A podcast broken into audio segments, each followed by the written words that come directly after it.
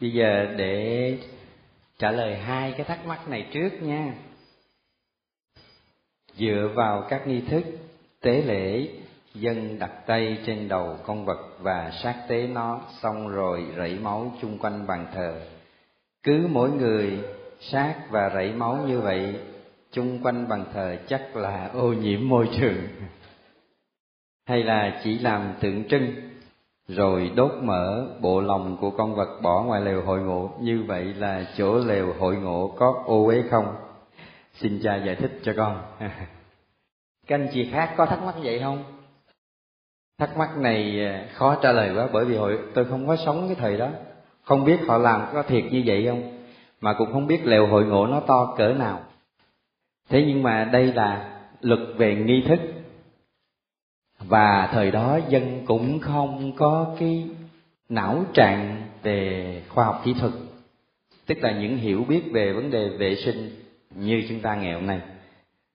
Họ hồi xưa can đảm hơn ta nhiều, còn ta bây giờ hở tí là sợ. Cái gì cũng sợ hết, nhất là sợ vi trùng và đặc biệt là sợ bom vi trùng.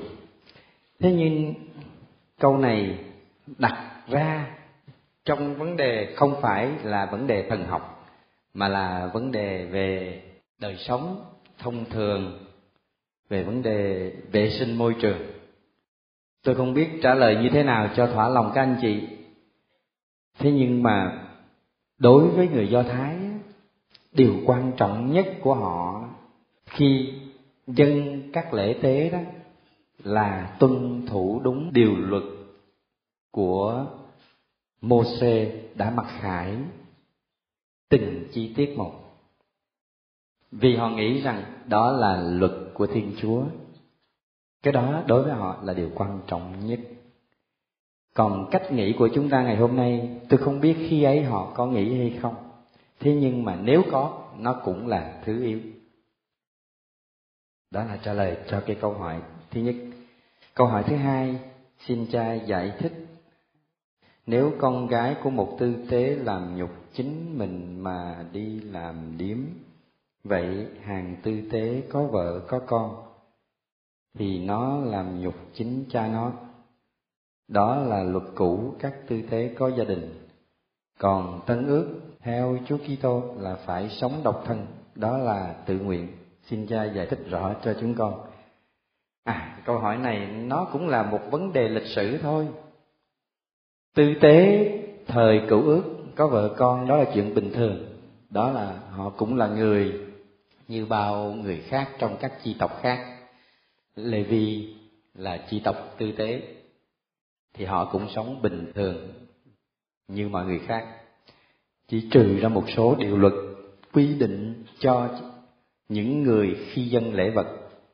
Trong sách Lê Vi đó bắt đầu từ chương số 8, số 9 phải không? Đó là những quy định về chủ thể dân lễ, hiến lễ. Thế nhưng mà qua tấn ước thì mấy ông tư tế là ai? Tư tế là những người các tông đồ, những người thế hệ nối tiếp các tông đồ, các giám mục, các linh mục, những từ ngữ mà sau này người ta phân biệt ra cho rõ hơn, quy định vai trò và phận vụ trách nhiệm rõ hơn. Nhưng mà giai đoạn đầu của giáo hội các đấng ấy cũng có vợ có con. Nhưng mà cũng có những người giữ độc thân. Cái đó là hoàn toàn tự nguyện. Nhưng mà theo giáo huấn của Thánh Phaolô và theo gương của Chúa Kitô thì phần lớn họ sống độc thân. Thế nhưng mà không có cái luật nào buộc phải sống độc thân. Nếu tôi nhớ không lầm, hình như phải tới thế kỷ thứ 9 hay thứ 11 gì đó, thì trong giáo hội mới chính thức có cái luật độc thân linh mục. Thế nên, chuyện độc thân của tư tế nó không nằm trong bản thể của chức linh mục. Rõ chưa? Rồi, bây giờ chúng ta tiếp tục bài hôm nay. Hôm nay như thế là chúng ta cùng nhau đọc sách lê vi từ chương 17 đến chương 27 các anh chị đã có tờ giấy chưa? À trang thứ nhất đó là bài của tuần trước. Chúng ta đã giới thiệu về sách lê vi là sách về sự thánh thiện, về tự đề, về luật, về sự thánh thiện mà ngày hôm nay chúng ta sẽ nói đến. Rồi chúng ta đặc biệt nhấn mạnh đến vấn đề luật về thánh thiện đó là điều quan trọng nhất, nó là trái tim của sách ngũ thư. Tuần này chúng ta đọc chương 17 tới tới chương 27 ngày hôm nay chúng ta sẽ có 5 phần nhỏ như thế này. Phần thứ nhất, chúng ta sẽ đọc những cái đoạn sách thánh, sách Lê Vi liên quan tới cái câu Lê Vi 19.2. Phần thứ hai nhắc tới Lê Vi 19-18 tức là cái câu ngươi phải yêu đồng loại như chính mình. Phần thứ ba, chúng ta lướt qua về những ngày thánh trong sách Lê Vi có đề cập đến. Phần thứ tư sẽ là lửa vĩnh viễn Lê Vi chương 24 bốn câu đầu. Và phần thứ năm là các năm thánh. Tại sao chúng ta lại nhắc tới những cái chủ đề này trong khi bỏ qua những chủ đề khác? Chúng ta không thể nói hết mọi chủ đề trong 11 chương 17 27 được. Tôi tin rằng tất cả các anh chị đã đọc 11 chương này và nãy giờ đã thảo luận, đã chia sẻ. Bây giờ chúng ta bắt đầu vào phần thứ nhất nói một chút xíu tức là một chút chú giải về cái câu Lê Vi 19.2 đó. Các ngươi phải thánh thiện vì ta Đức Chúa Thiên Chúa của ngươi là đấng thánh. Bây giờ trước khi giải thích, chúng ta cùng nhau đọc Lê Vi 19 từ câu 1 đến câu số 8. Đức Chúa phán với ông Mô-xê rằng: Hãy nói với toàn thể cộng đồng con cái Israel và các ngươi phải thánh thiện vì ta Đức Chúa, Thiên Chúa của các ngươi, ta là đấng thánh. Mỗi người trong các ngươi phải kính sợ cha mẹ. Các ngươi phải giữ những ngày sa bát của ta. Ta là đức chúa, thiên chúa của các ngươi. Các ngươi không được hướng về các tà thần, không được đúc tượng thần mà thờ ta là đức chúa, thiên chúa của các ngươi.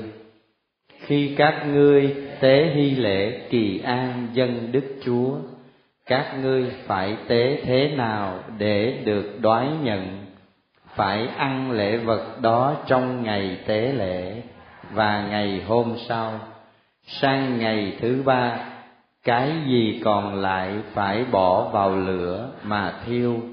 Sang ngày thứ ba mà cứ ăn, thì đó là thịt ôi, và lễ tế sẽ không được đoái nhận. Người nào ăn phải mang lấy tội mình, vì đã xúc phạm đến của được thánh hiến cho đức chúa, người ấy sẽ bị khai trừ ra khỏi dòng họ. Còn phần sau nữa liên quan tới vấn đề về lòng nhân ái đối với những người nghèo, những người ngoại kiều, những người bị bỏ rơi trong cái đoạn vừa đọc đó, tôi nhấn mạnh đến câu số 2 19.2 các ngươi phải thánh thiện vì ta, Đức Chúa, Thiên Chúa của ngươi là đấng thánh đây có thể nói là cái câu quan trọng nhất ở trong sách Lê Vi. Cho nên tôi đặt nó ở đầu tiên mà cũng theo cái trật tự của sách Lê Vi nó nằm ở đầu tiên trong những cái điều luật mà chúng ta đang quan tâm. Tại sao nó quan trọng nhất? Vì sách Lê Vi nói về sự thánh thiện của Thiên Chúa. Và vì Thiên Chúa thánh thiện, cho nên Thiên Chúa cũng đòi buộc con cái của Ngài phải giống như Ngài là phải nên thánh lần trước tôi đã nói một chút về cái ý nghĩa của cái từ ngữ thánh và ý nghĩa thánh kinh của chữ thánh thiện rồi. Đúng không? Trong cái nghĩa của chữ thánh, ý nghĩa đầu tiên nó nói lên cái toàn thể tính. Mà nhìn trong trời đất, chỉ có một mình thiên chúa có cái phẩm tính này mà thôi. Vì không ai, không thụ tạo nào có đặc tính này. Mỗi người chúng ta chỉ là một phần, một mảnh trong cái toàn thể. Bởi vì mỗi mảnh nó phải hợp trong tất cả những mảnh khác.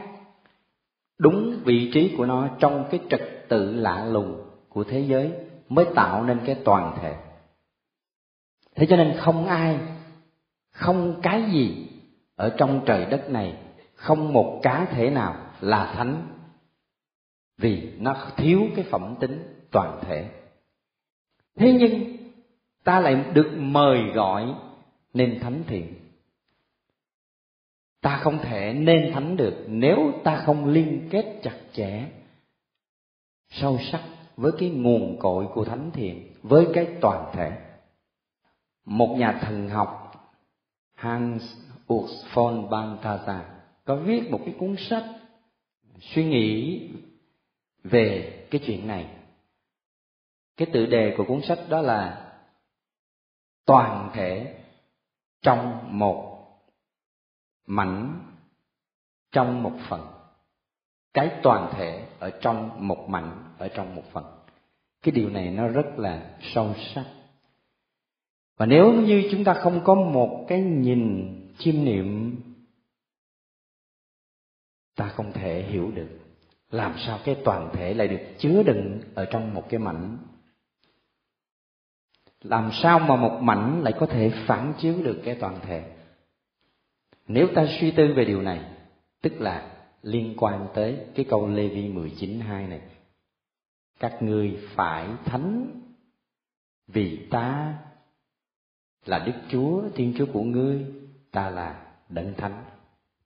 Như vậy, Thiên Chúa là toàn thể, như vậy Thiên Chúa là duy nhất. Đối với Thiên Chúa thì toàn thể cũng là duy nhất. Đối với chúng ta chúng ta có phân biệt hai cái ý niệm này, nhưng đối với thiên chúa là một. Thánh thiện là điều quan trọng nhất ở trong sách lê vi và có thể nói là trong toàn bộ do thái giáo và kitô giáo.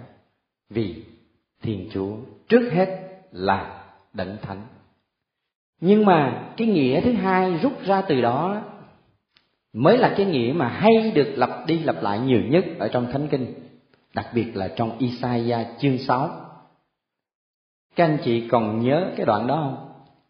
Trong cái thị kiến ân gọi của Isaiah, lúc đó các đạo binh cất lên một tiếng hát ca tụng thiên chúa là đấng thánh.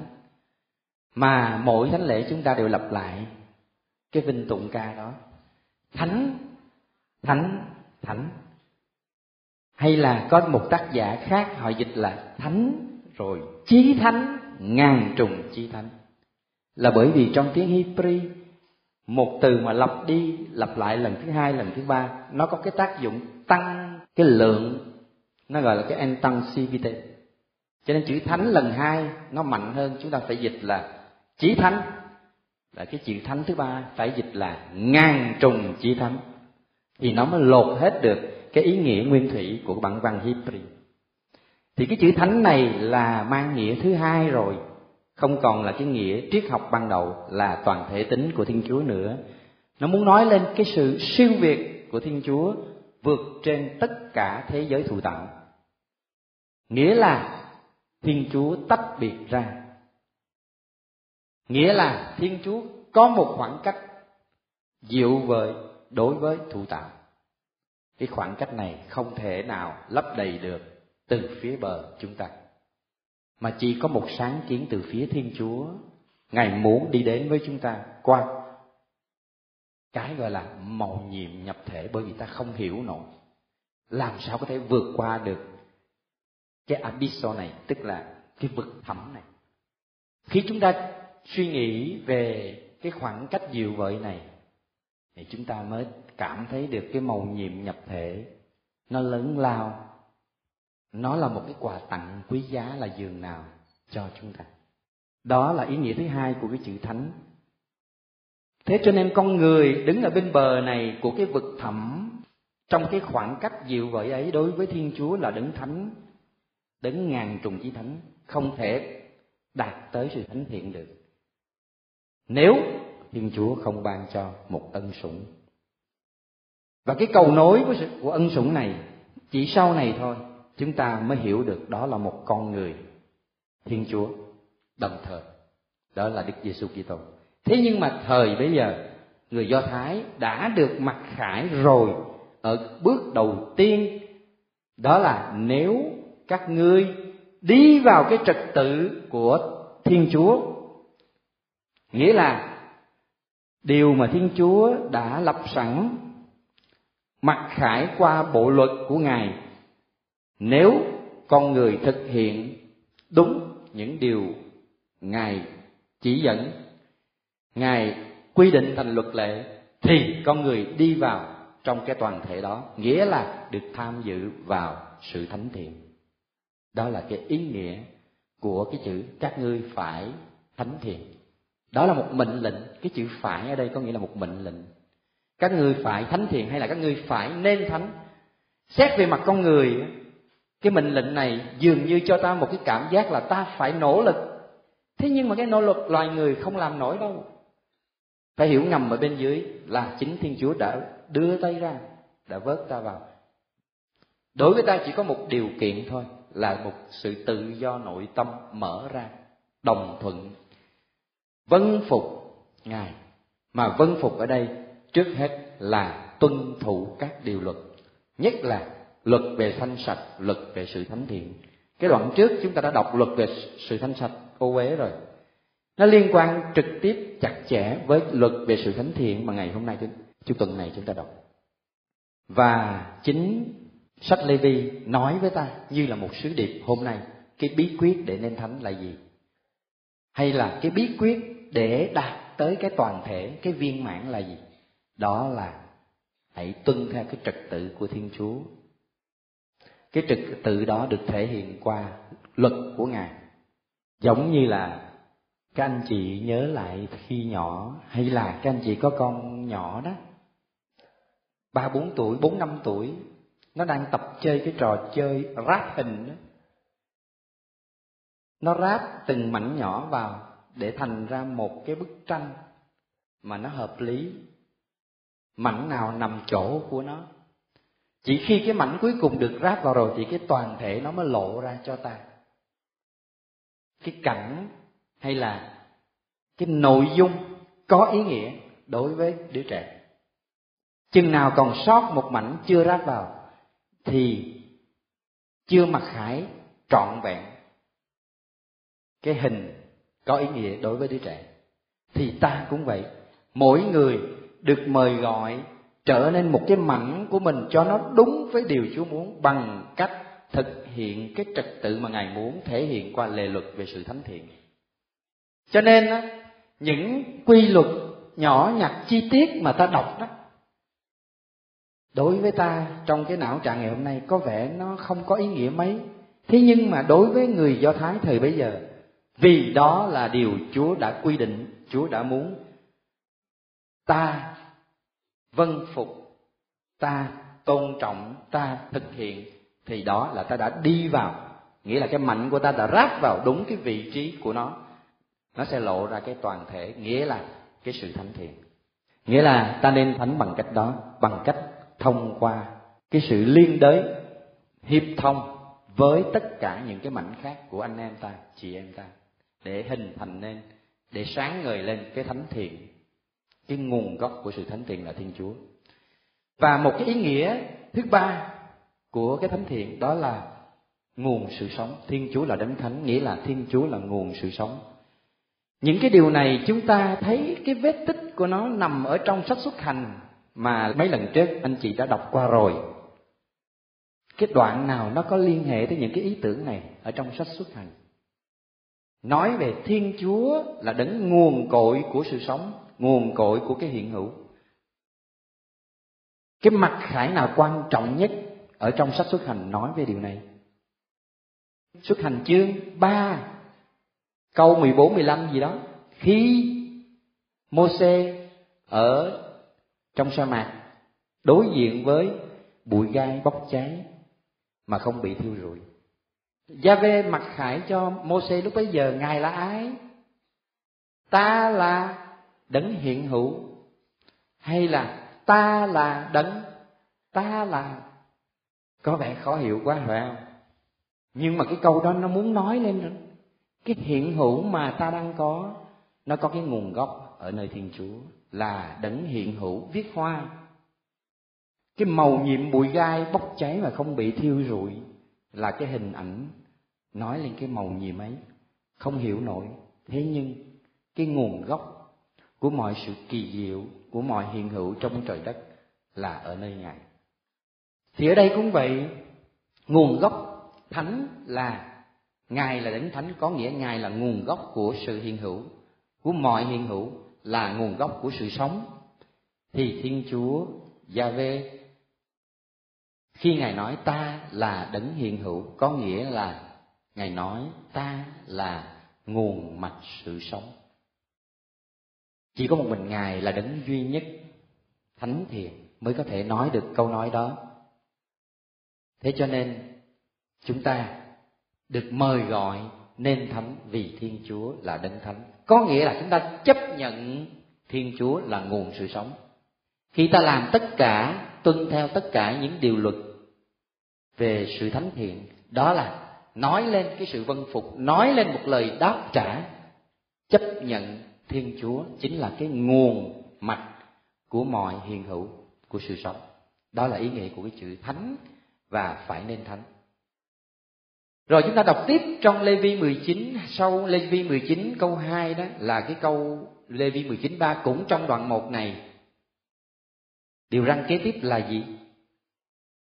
Thảo kính cha mẹ hay kính sợ cha mẹ?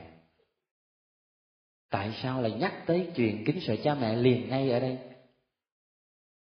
Cha mẹ là là gì?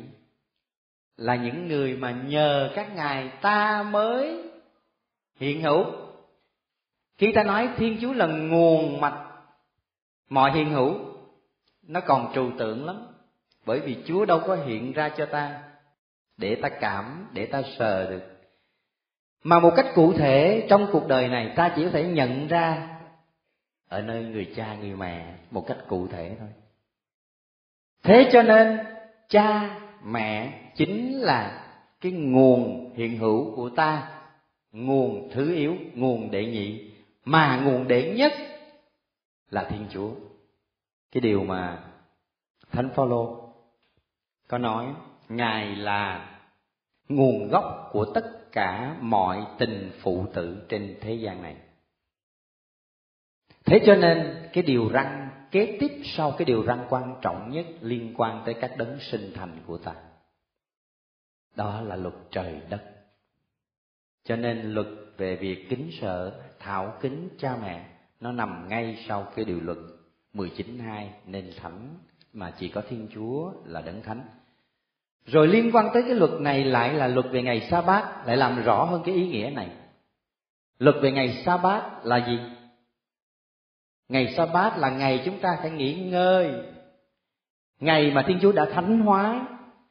Tại sao ta phải nghỉ ngơi, ta phải thánh hóa? Là để ta trọn vẹn thực hiện cái việc thờ phượng, phụng sự thiên chúa. Khi lao đầu vào cái công việc thường thường á, người ta nói bảy ngày đều là thánh hết, vì ngày nào chúng ta làm việc cũng vì chúa, vì phụng sự chúa, đúng không? Nhưng mà đó là nói vậy thôi. Cái ý nghĩa nằm bên dưới thôi, nhưng mà không có nằm ở trong cái cái ý thức của ta. Thế nhưng mà thiên chúa muốn rằng ta phải ý thức cái nghĩa là ta phải sống cái. Cho nên phải có một ngày hoàn toàn không bận biểu, không bận tâm một cái gì khác hết mà nghỉ ngơi, thư giãn. Và chính trong cái nghỉ ngơi, cái thư giãn đó, thiên chúa được tôn vinh vì ta chọn con tim của ta, chọn con người của ta trong ngày hôm ấy hướng về đấng là cội nguồn của mọi hiện hữu đấng không những là tạo hóa mà còn là quan phòng cho ta trong công việc của ta, trong sáu ngày sống đó của ta. Cái chữ thiên chúa là đấng quan phòng, thật ra nó là một cái từ khác nói lên thiên chúa là đấng tạo hóa. Bởi vì sáng tạo đúng nghĩa của nó không phải là sáng tạo một lần ở đầu của thời gian rồi ngài quăng đó cho cái quy luật tự nhiên nó phát triển thế giới này, tiến hóa thế giới này. Mà đúng hơn là ngay trong cái tiến trình tiến hóa của thế giới này thì ngài vẫn tiếp tục sáng tạo. Vì sáng tạo ở đây có nghĩa là không chỉ là ở cái nguồn đầu tiên, ở cái thượng nguồn theo nghĩa thời gian, mà còn là nghĩa hữu thể, nghĩa là trong mọi tiến trình tiến hóa của thế giới, của con người, có cái nền là thiên chúa vì ngài là nguồn của mọi hiện hữu. Mà hiện hữu là gì? Là một vận động liên tục chứ không phải là một hiện hữu tĩnh hiện hữu chết. Thế cho nên cần có một ngày để ta ý thức ngày đó là ngày sa bát ta phải thánh hóa ngày đó. Ngày sa bát liên hệ trực tiếp với điều răng cha mẹ à, thảo kính cha mẹ và điều răng trước đó là ngươi phải nên thánh. Ba cái đó có liên hệ mật thiết với nhau. Rồi xong phần thứ nhất liên quan tới việc chú giải sách à, câu số 2 bây giờ chúng ta qua phần 2 là chú thích cái câu Lê Vi 19 18 ngươi phải yêu đồng loại như chính mình. Câu này quen không? Quen ở đâu vậy? Trong tân ước ở cái đoạn nào? Mắt theo nào không biết nhưng mà giờ bối cảnh của nó là gì? Chúa nói như sao? Có người chất vấn chúa đâu là điều răn trọng nhất, đúng không? Chúa trả lời điều răn trọng nhất là, ngươi phải yêu mến thiên chúa, đức chúa của ngươi, hết lòng, hết linh hồn, hết trí khôn, hết sức ngươi. Đó là điều răn thứ nhất, quan trọng nhất. Và điều răn thứ hai là ngươi phải yêu tha nhân như chính mình. Tất cả đều tóm về hai điều đó đúng không ở đây chúa trích hai câu của cựu ước mà trong đó có một câu là 19, 18 là ngươi phải yêu thương đồng loại, yêu phải yêu thương tha nhân như chính mình. Còn câu kia kìa, nó nằm ở sách nào? Các anh chị chắc chưa đọc tới quyển thứ năm của ngũ thư, sách đệ nhị luật. Đệ nhị luật chương 6 câu 5. Cái đó là cái kinh Shema của người Do Thái. Họ đọc cái kinh Shema này một ngày ba lần, giống như ta đọc kinh sáng, kinh trưa, kinh chiều vậy. Nghe đây, hỡi Israel, ngươi phải yêu mến Đức Chúa, Thiên Chúa của ngươi hết lòng, hết linh hồn, hết sức ngươi. Và vân vân, những câu sau đó nữa. Ai mà đọc kinh tối có một bài đọc ngắn về cái địa nhị lực chương sáu của năm này. Một ngày nào ở trong tuần tôi không nhớ rõ. Thì Đức Giêsu nối kết hai cái điều luật này lại cho ta hiểu rõ cái tinh thần của sự thánh thiện của Thiên Chúa. Và ngòng đồng thời ngài làm cho hoàn hảo cái những cái luật của cựu ước. Mọi cái luật lắc nhắc, chi ly, nó quy về điều răn yêu thương. Mà yêu thương là phải hết con tim, hết con người của ta. Ở đây, ta không thể nào yêu thương thiên chúa hết lòng được, vì thiên chúa là đấng vô hình. Làm sao nói yêu thương chúa là đấng vô hình được? Nếu ta không có một cái gì cụ thể để thực hiện cái điều răn đó thế cụ thể là cái gì thưa anh chị? Là điều răn 19 Lê Vi 19 18 thế cho nên đây không phải là hai điều răn cho bằng là một cái là nhập thể của cái kia. Cái Lê Vi 19, 18 á, có thể nói là điều răn nhập thể của điều răn. Để nhi lực 6 năm. Anh không thể yêu Chúa hết lòng được một cách cụ thể được. Nếu anh không yêu thương người đồng loại của anh. À, thế nhưng mà nó vẫn là khác nhau. Đúng không? Có khác không? Hai cái điều răng này. Nếu không khác người ta tách ra làm gì? Bởi vì có nhiều người vẫn yêu đồng loại mình nhưng mà không yêu thiên chúa. Bởi vì họ yêu đồng loại họ có nhiều cái động cơ ở trong đấy sâu, tâm hồn họ lắm. Điều này tôi không cần nêu ví dụ. Anh chị kinh nghiệm lắm rồi. Trong cuộc sống chúng ta, ngay cả trong tình cha con, tình mẹ con, tình anh em, tình ruột thịt, nó cũng chưa chắc là ta yêu cha, ta yêu mẹ hay ta yêu con. Vì ẩn ở bên dưới là ta muốn thực hiện cái điều rằng ta yêu chúa thiên chúa hết lòng. Vậy thì khi nào thì nó nói lên cái khác biệt này trong cái tình yêu nhân loại của ta?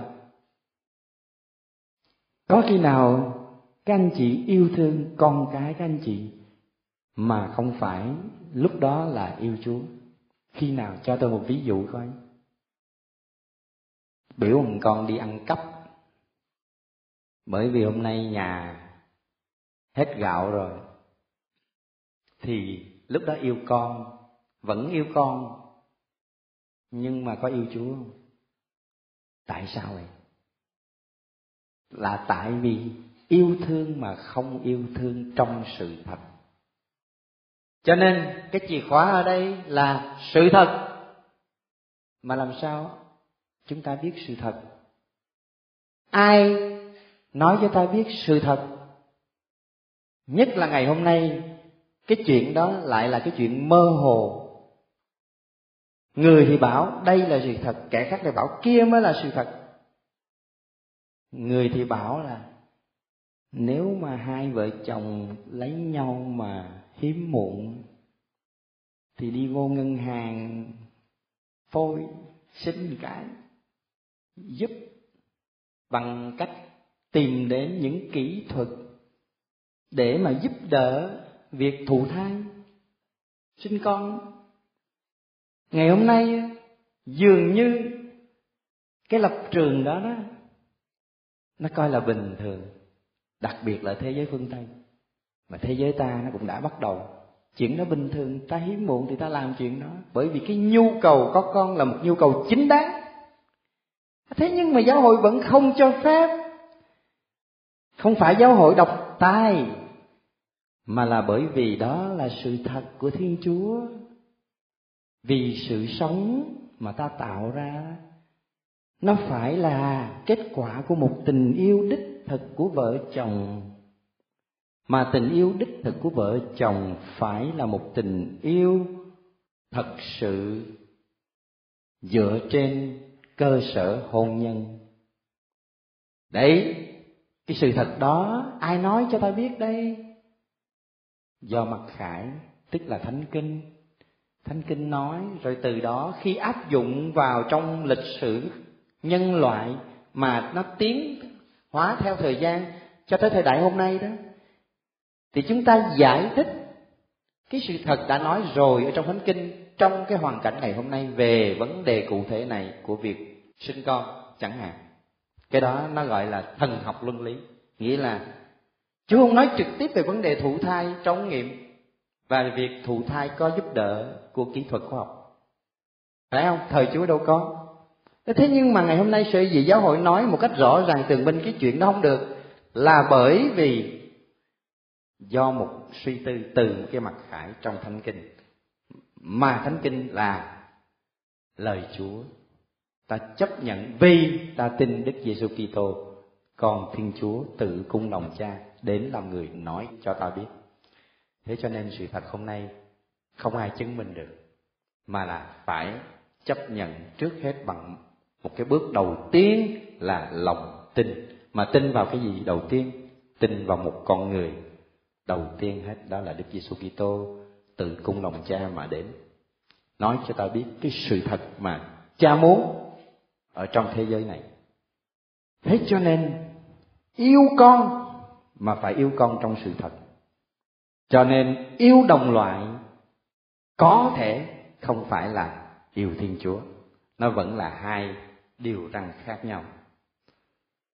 Rõ ràng ha, không thể yêu Chúa hết lòng hết trí không hết sức, nếu ta không yêu tha nhân như chính mình vì Thiên Chúa vô hình, ta không làm được điều đó nếu không có một cái điều răng cụ thể khác.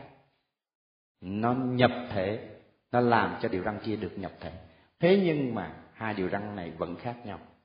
Do đó mà chúa nói, điều răng trọng nhất là hãy yêu mến thiên chúa hết lòng, nghĩa là phải nỗ lực tìm kiếm chúa, tìm kiếm sự thật. Khi ta sống sự thật là ta yêu chúa hết lòng. Yêu mến chúa là gì? Là tuân giữ các điều răn của người. Ai nói câu đó? Thánh doan thư thánh doan tôi không nhớ câu nào, nhưng mà ngài nói là, yêu mến thiên chúa ư, hãy tuân giữ các điều răn của người. Rất cụ thể. Chứ đừng nói là phải chạy tới một cái nơi nào đó hành hương khóc lóc, cảm thấy chúa cho tôi ngọn lửa sốt mến thế này thế khác, mới là yêu chúa. Chưa chắc đâu có khi sốt mến khóc lóc, đánh tội quỳ lết đầu gối, đi cả mấy cây số để đến. Nơi hành hương thế nhưng mà về nhà vẫn sống ngoài sự thật. Đấy, Chúa cho ta biết cái điều cốt yếu của cái điều răng ngày hôm nay Lê Vi 19 18 phải yêu thương người anh em của mình như chính mình thì mới thực sự là mình yêu Chúa. Bây giờ, qua cái phần số 3 các ngày thánh. Ở trong sách Lê Vi nó lặp lại, ở trong sách xuất hành rồi sau này sách địa nghị luật cũng lặp lại mấy cái ngày thánh này. Thì đặc biệt chúng ta thấy có nhiều ngày thánh lắm. Nhưng mà ở đây tôi chỉ nhắc tới ba cái ngày thánh này thôi. Vì nó liên quan tới tầng ước. Đó là ngày lễ vượt qua và bánh không mang. Thứ hai là lễ ngũ tuần. Thứ ba là lễ lều. Nghe ba cái tên này, anh chị có nhớ lại trong tân ước đặc biệt là sách tin mừng. Những cái chỗ nào không? Bây giờ thứ nhất nè, ngày lễ vượt qua và bánh không men liên quan tới biến cố gì? Liên quan tới đức giêsu tam nhật vượt qua. Đúng không? Giêsu chết vào cái dịp đó. Rồi, ngày lễ ngũ tuần, biến cố nào? Chúa Thánh Thần hiện xuống. Rồi ngày lễ leo trong do ăn hình như chương 7 có nói tới lễ lều. Nhân cái dịp đó, Chúa lên đền Jerusalem và cả ba dịp này đều là ba dịp lễ hành hương lên đền thánh. Còn những dịp lễ khác không nhất thiết hành hương. Một nam nhân khi tới tuổi trưởng thành là phải hành hương lên đền thánh một năm ba lần vào ba dịp này nam nhân mà người do thái mà trưởng thành là mấy tuổi à mười hai tuổi, chứ không phải mười tám tuổi thế cho nên Chúa Giêsu năm lên mười hai tuổi mới phải đi lên đền, rồi qua đó bị bị lạc bây giờ, lễ vượt qua Chúng ta đọc cái đoạn đó, rồi tôi sẽ nói. Chương 23 câu 5 câu 8 chúng ta cùng đọc. Tháng thứ nhất ngày 14 trong tháng, vào lúc chập tối, là lễ vượt qua kính Đức Chúa. Ngày 15 tháng ấy là lễ bánh không men kính Đức Chúa. Trong vòng bảy ngày, các ngươi phải ăn bánh không men ngày đầu tiên, các ngươi phải họp nhau để thờ phượng ta các ngươi không được làm một công việc nặng nhọc nào trong vòng bảy ngày, các ngươi phải tiến dân lễ hỏa tế lên đức chúa. Ngày thứ bảy, có cuộc họp để thờ phượng ta. Các ngươi không được làm một công việc nặng nhọc nào. Như vậy, lễ vượt qua và lễ bánh không màng, nó đi liền với nhau. Lễ vượt qua vào ngày 14 tháng. Tháng Nisan tức là tháng tháng Giêng. Ngày 14 tháng Giêng mà lịch của Do Thái tính theo trăng. Tuy nhiên cách tính đó nó không giống với âm lịch ở Đông Á. Tháng Nisan là tháng Giêng tức là đầu năm, nhưng mà lễ vượt qua là chiều hôm của ngày 14 Ngày hôm sau là bắt đầu lễ bánh không men Chiều 15 Kéo dài suốt một tuần lễ Và chính cái ngày lễ vượt qua đó Chiều cái hôm mà người ta giết chiên đó 14 đi săn đó, Là đúng cái ngày thứ sáu tuần thánh. Phải không? Ngày đó người ta không được đánh dập một cái xương nào của một con chiên. Do anh có nhắc đến sự kiện đó trong lệ luật. Để áp dụng vào chính cái con chiên đang bị treo trên thánh giá kia, ngài không bị đập gãy một cái ống xương nào hết. Trong khi đó hai cái tên cũng bị treo hai bên, đã bị đánh dập gãy xương.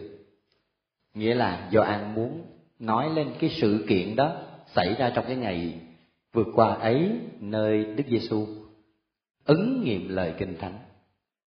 Rồi thứ hai ngày lễ ngũ tuần, ngũ tuần hay là ngày lễ các tuần nghĩa là 50 ngày sau lễ vượt qua. Lễ ngũ tuần này vào cuối mùa gặt và nhắc lại nhắc lại cái sự kiện lễ ngũ tuần đó chúng ta nhớ đến một cái sự kiện trong tân ước, đặc biệt là sách công vụ tông đồ, đó là biến cố chúa thánh thần hiện xuống. Tức là 50 ngày sau, cái biến cố tại Jerusalem mà Đức Giêsu bị đóng đinh. Rồi cái ngày lễ lều có nhắc tới trong tin mừng thánh gioan, hình như là chương 7 lễ lều người do thái mừng hàng năm để nhắc lại biến cố họ được cứu thoát khỏi ai cập đi trong sa mạc trong suốt 40 năm ở trong các nhà lều, vì đó là thời gian du mục, tạm thời những chiếc lều tạm, dân lang thang. Và thiên chúa hiện diện cùng với họ qua sự di chuyển của hòm bia chứng ước, được điều khiển bởi ban ngày là cột mây, ban đêm là cột lửa. Thì ba cái ngày lễ này trong sách Lê Vi đều có nhắc tới chúng ta vừa mới đọc xong lễ vượt qua, lễ bánh không men. Bây giờ ta đọc lễ ngũ tuần, từ câu 15 đến câu 22 từ hôm sau, ngày sa bát, ngày các ngươi đem bó lúa đến để làm nghi thức tiến dân. Các ngươi phải tính bảy tuần bảy tuần chẳng.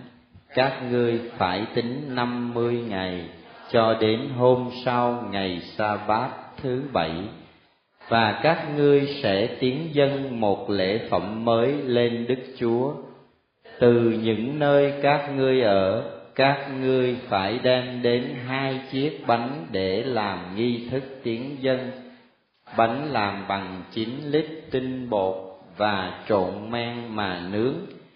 Đó là của đầu mùa dân đức chúa thêm vào với bánh, các ngươi phải tiến dân bảy con chiên toàn vẹn, một tuổi, một con bò tơ và hai con cừu đực, làm lễ toàn thiêu dân đức chúa, cùng với lễ phẩm và lễ tưới rượu kèm theo. Đó là lễ hỏa tế, là hương thơm làm vui lòng đức chúa các ngươi phải lấy một con dê đực làm lễ tạ tội, và hai con chiên một tuổi làm hy lễ kỳ an.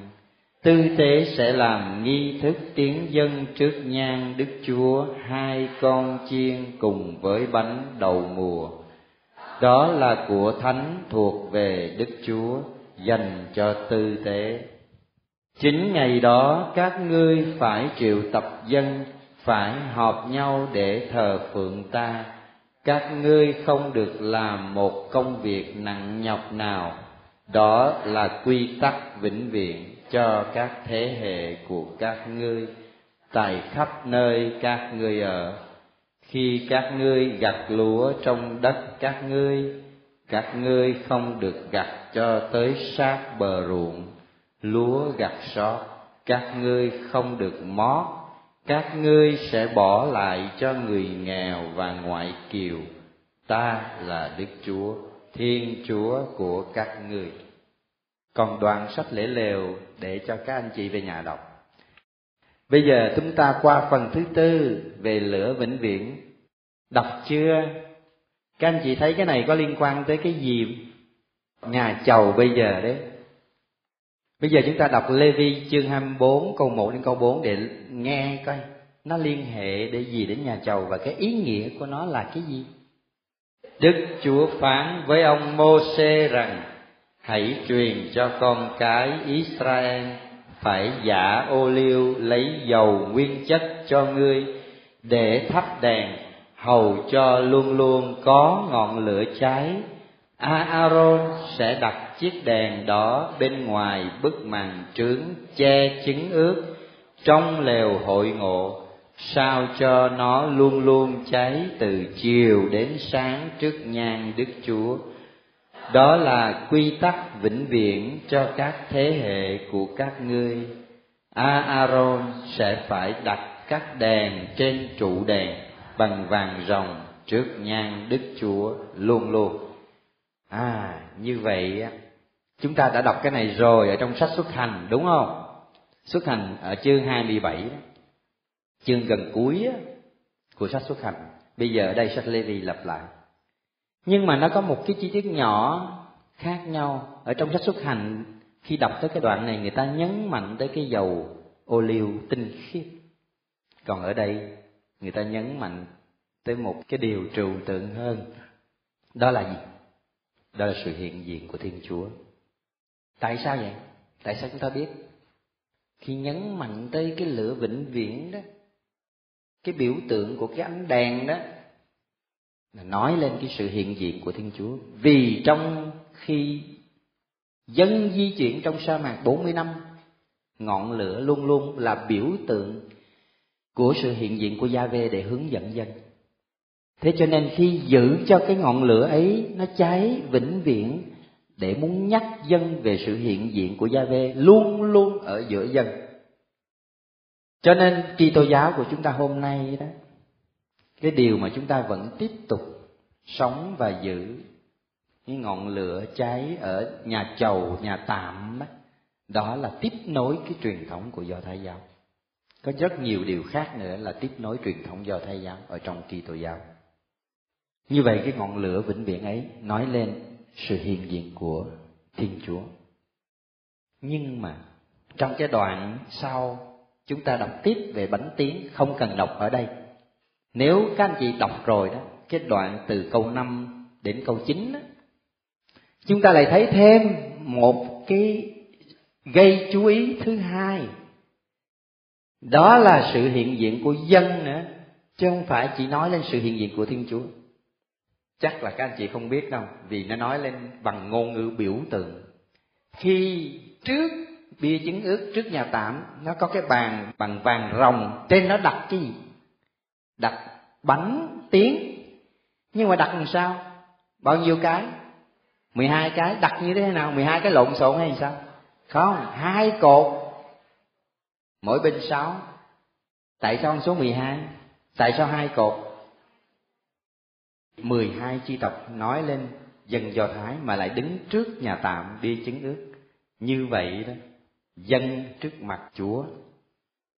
Mà thật ra khi nói đến hiện diện thì phải là hai chứ. Thường khi chúng ta nói hiện diện của Chúa, chúng ta chỉ nghĩ có một chiều là Chúa đó, mà quên mình đây rồi. Phải không? Khi đi chầu á, vào nhà thờ đó, chúng ta vẫn nghĩ Chúa hiện diện ở đó, rồi chúng ta nhắm mắt, trầm tư, đi vào giấc thiền. Là bởi vì ta chỉ nghĩ có một mình chúa hiện diện còn ta đâu ta đâu có hiện diện cho nên ta đi vào thiền thôi. Đấy cái yếu tố thứ hai quan trọng lắm là cái tự ngã của mình đừng quên nó. Mà cái điều mà trong phật giáo nói về thiền á cái hiện diện là yếu tố quan trọng nhất. Khi ta trầm lắng ta an tĩnh xuống không phải chỉ để giữ cho cái tâm ta an tĩnh là cái mục tiêu cuối cùng. Người nào mà thực hành tới cái mức cuối cùng của nó sẽ cảm nghiệm được một hiện diện, không phải của một ai đó, mà là của ta với một ai đó. Lớn hơn ta rất nhiều. Đó là một màu nhiệm hiện diện cho nên ngọn lửa vĩnh viễn và bánh tiếng nói đến sự hiện diện của hai chủ thể. Một đàn là tôi, đàn là chúa. Còn sắp bánh tiếng thành hai cột, hai chồng đó nói lên hai cái trụ đá trên đó có khắc tên 12 chi tộc. Vậy thì, ở đây sách Lê Vi là sách về đời sống, nói về sự thánh thiện, mà ở đây lại nói về sự hiện diện nơi ngọn lửa vĩnh viễn như vậy nó có liên quan tới hai điều này nếu chúng ta muốn nên thánh nghĩa là thực hiện cái mệnh lệnh 19 hai đó chúng ta phải thực hành cái điều này là hiện diện với Chúa. Mà cái kỹ thuật hiện diện với Chúa đó là cái cách thức mà chúng ta cầu nguyện. Mà cầu nguyện sâu nhất là làm sao ta hiện diện với Chúa, Chúa hiện diện với ta. Và cuối cùng, phần thứ năm, các năm thánh. Thì ở đây nhắc tới hai cái năm thánh là năm sa bát bảy năm có một lần và năm toàn xá năm mươi năm mới có một lần. Năm sa bát lê vi chương hai mươi lăm bảy câu đầu tiên. Năm đó là năm cho đất nghỉ tức là người cũng nghỉ. Cũng lại là một năm sa bát được nhân rộng ra bởi cái ngày sa bát để thờ phượng đức chúa. Người ta sợ cái năm này không làm việc rồi lấy đâu ra ăn. Đó lại là một cám dỗ thì chúa lại nhắc rằng, ngươi đừng sợ. Nếu ngươi tuân luật của ta ta sẽ quan phòng cho ngươi ở năm thứ sáu với vụ mùa tràn đầy. Ăn qua hết năm thứ bảy, năm thứ tám cũng vẫn còn. Cho nên sống phải tin tưởng phó tác, điều gì chúa nói, phải tin tuyệt đối. Đó là cái sứ điệp của Thánh kinh. Còn năm toàn sáng 50 năm mới có một lần. Có một cái điểm đặc biệt là năm đó xóa tội hết, là trả tự do hết cho các nô lệ. Sở hữu của ai trả về người đấy? Đất nếu giả như có phải cầm, phải cố, phải bán, thì cái năm đó gọi là năm hồng ân cũng được trả về cho sở hữu chủ cũ. Điều mà chúa có nhắc tới trong sách Luca, phải không? Năm hồng ân thì người nghèo được rao giảng tin mừng này, người mù được thấy, người què đi được, vân vân. Đó là nhắc tới cái chuyện này trong sách Lê Vi chương 25 câu 8 tới câu 17 hôm nay ít giờ quá mà cũng nhiều điều muốn nói, thôi tạm như vậy. Chúng ta kết thúc ở đây.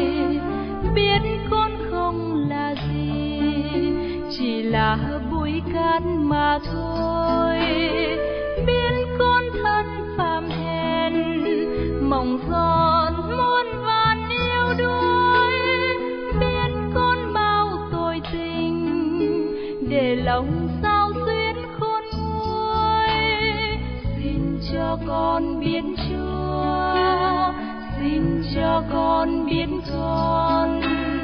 Biết Chúa đã con Chúa đã đến trần gian mặc xác phạm nhân.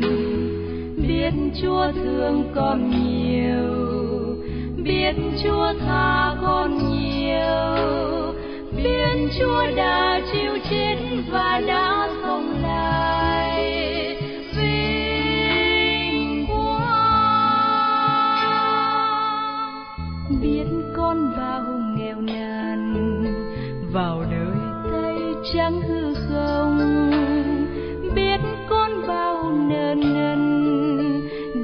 lòng thương xót tự nhiên.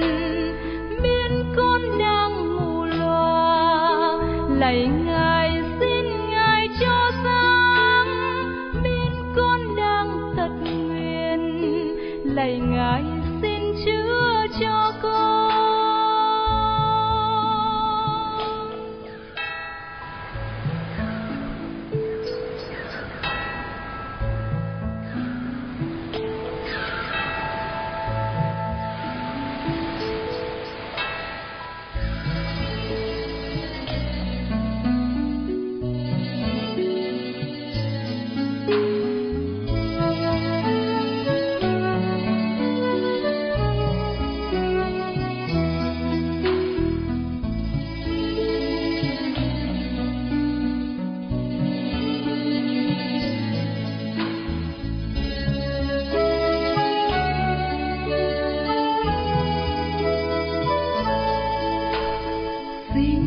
cho con biết chúa.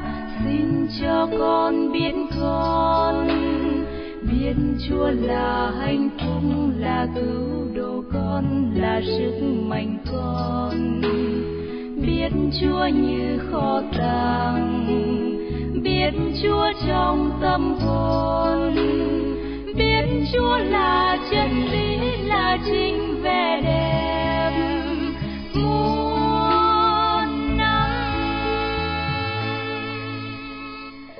Biết con phúc giường nào được làm con cái một nhà. Biết con phúc giường nào, được gọi thiên chúa là cha. Biết con phúc giường nào, được ngài cho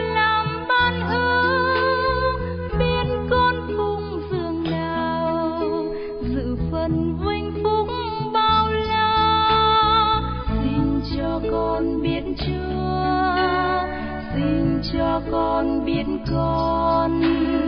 Biết chúa là sự sống, là chốn nghỉ an, là suối hồng ân. Biết chúa trong cuộc đời, biết chúa trong mỗi người. Biết chúa là